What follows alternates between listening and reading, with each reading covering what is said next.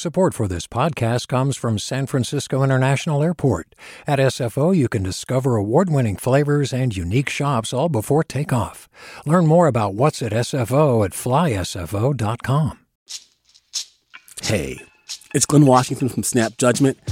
And if you love what you're hearing, and I know you love what you're hearing, please consider becoming a KQED member special access to cool events, behind the scenes footage, and so much more. Plus, you'll sleep better at night knowing you did your part for the community you depend upon. It's in you. Please be in it.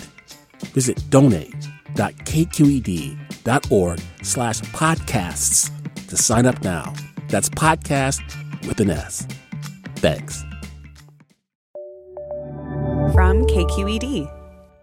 Good morning. This is the California Report. I'm Madi Bolaños in San Francisco. Doctors in California say a growing number of workers are getting really sick and dying from inhaling silica dust while they sand and cut artificial stone to make kitchen countertops. As KQED's labor correspondent Farida Jhabvala Romero reports, today state regulators are considering a petition for emergency rules. Pulmonary and critical care physician Jane Fazio at UCLA says this kind of silica dust is so toxic, she's seen patients in their 20s who are losing their ability to breathe. Some of them have died waiting for a lung transplant. The last year, we've kind of really sounded alarms throughout different entities throughout the state, kind of now understanding the real urgency and really emergency to control silica silica exposures in the workplace. The petition before the Occupational Safety and Health Standards Board calls for banning the dry cutting of engineered stone to suppress the dust and requiring more protections for workers, like airline respirators. Cal OSHA supports fast tracking a temporary emergency rule, but the agency needs the board to okay that, and their staffers say they'd prefer a full review, but that would likely take three or more years. For the California Report, I'm Farida Jhabvala Romero. And an update to a story we brought you yesterday from Temecula. Governor Newsom says the state has entered into a contract to secure textbooks for students in Temecula Valley Unified School District. This comes after the school board once again rejected adoption of a new social studies textbook. In a statement, Newsom said the three political activists on the school board have yet again proven they are more interested in breaking the law than doing their jobs of educating students. The governor says he plans to fine Temecula Valley more than a million dollars. Do you love learning about the San Francisco Bay Area? Its history, its people, its unique blend of cultures? Then you should check out the Bay Curious book. I'm Katrina Schwartz, editor and producer on the Bay Curious podcast, and I'm here to let you know that for the month of May, we've worked out a sweet deal for KQED podcast listeners. Right now, you can get the Bay Curious ebook for $1.99. That's right, $1.99. Just search for Bay Curious wherever you get your ebooks or find a link in our show notes. This offer does expire at the end of the month, though, so you'll want to act on it fast. Happy reading!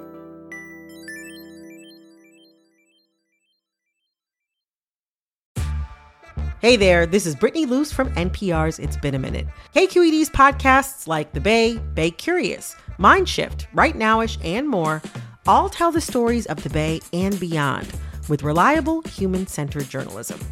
They aim to inspire, make you think, entertain, and expand your understanding of the place you call home. Here's how you can support podcasting at KQED. Showing your support is easy, and you can join Brittany in supporting KQED Podcast too at donate.kqed.org slash podcast. That's donate.kqed.org slash podcast. And now to another in our occasional series, My California Summer. The Grateful Dead's offshoot band, Dead and Company, says this summer was their last tour, and their final stop on the tour was in San Francisco, where the California Report's Izzy Bloom talked to fans about the end of an era.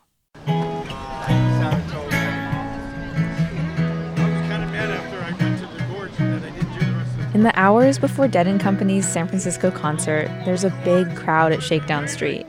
That's the flea market slash tailgating party in the parking lot of every show. Vendors and pop up tents offer anything and everything a concert goer might want cool beverages, grilled cheese sandwiches, synthetic flower crowns, and thigh high tie dye socks. All kinds of formal and informal sales take place here. There's somebody trying to trade a joint for a hot dog. Several people wander the crowd offering balloons filled with nitrous oxide. Tie dye clad fans mill about with signs reading free hugs and hold up a finger in the air asking for a miracle.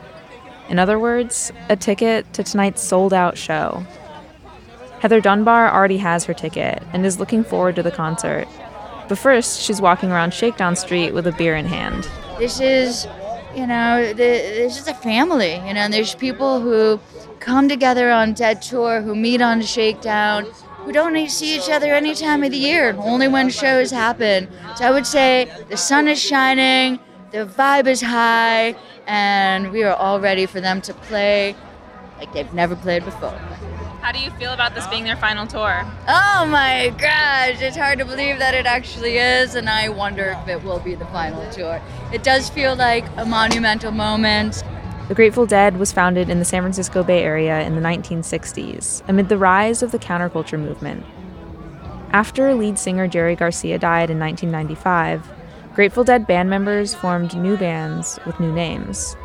The latest offshoot is Dead and Company, which formed in 2015 and includes John Mayer.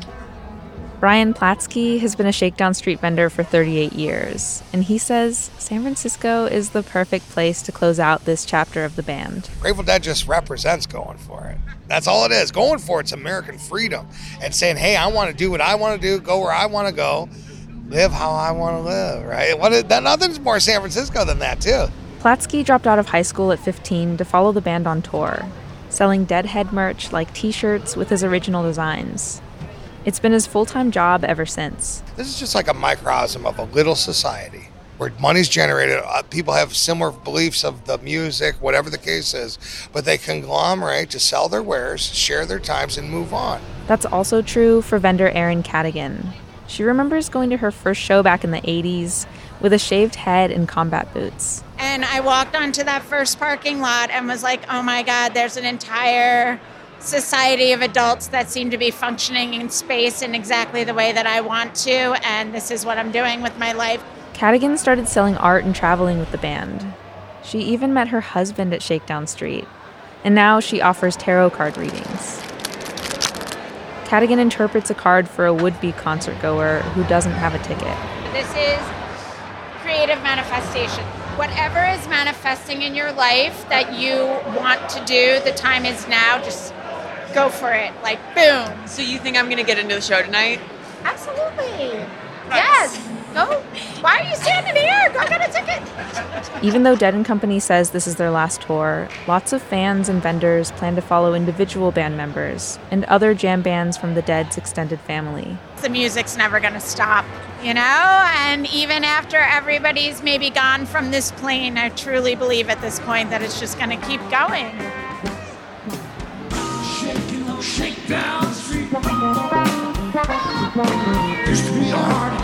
For the California Report, I'm Izzy Bloom in San Francisco.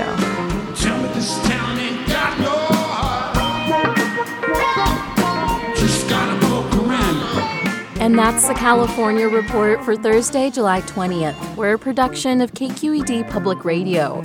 I'm your host, Madi Bolaños. Thanks for listening and have a great day. Support for the California Report comes from Guideline. Their automated 401k plans can be set up in 20 minutes. More at guideline.com/ca. Guideline, the California way to 401k. Stanford Medicine, comprising its School of Medicine and adult and children's health systems, working together to advance knowledge and improve lives. stanfordmedicine.org and Eric and Wendy Schmidt through the Schmidt Family Foundation, working together to create a just world where all people have access to renewable energy, clean air and water, and healthy food. On the web at theschmidt.org. Hi, I'm Sasha Khokha, host of the California Report magazine. Every week, we bring you stories about what connects us in the giant, diverse Golden State. Because what happens in California changes the world. I love this place. We were once seen as like the place to be, California. The land of milk and honey. That's where you go to Sunshine State, but we just have challenges right now. KQED's California Report magazine. New episodes drop every Friday, wherever you get your podcasts.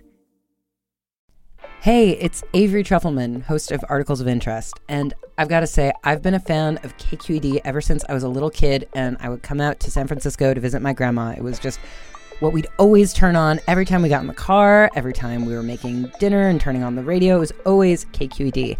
And then over the years, I've become a massive fan of KQED podcasts because this is local reporting at its best. These are answers to questions you've always wanted to know, interviews with exciting, unusual voices, necessary journalism, all told with love and care and artistry. And did you know that a majority of KQED's funding actually comes from members? It's just people like you and me supporting the programs they love while also getting access to cool events, behind the scenes footage, and so much more. If you want to sign up and be a part of this amazing community, visit donate.kqed.org slash podcasts to become a member today. That's podcasts with an S.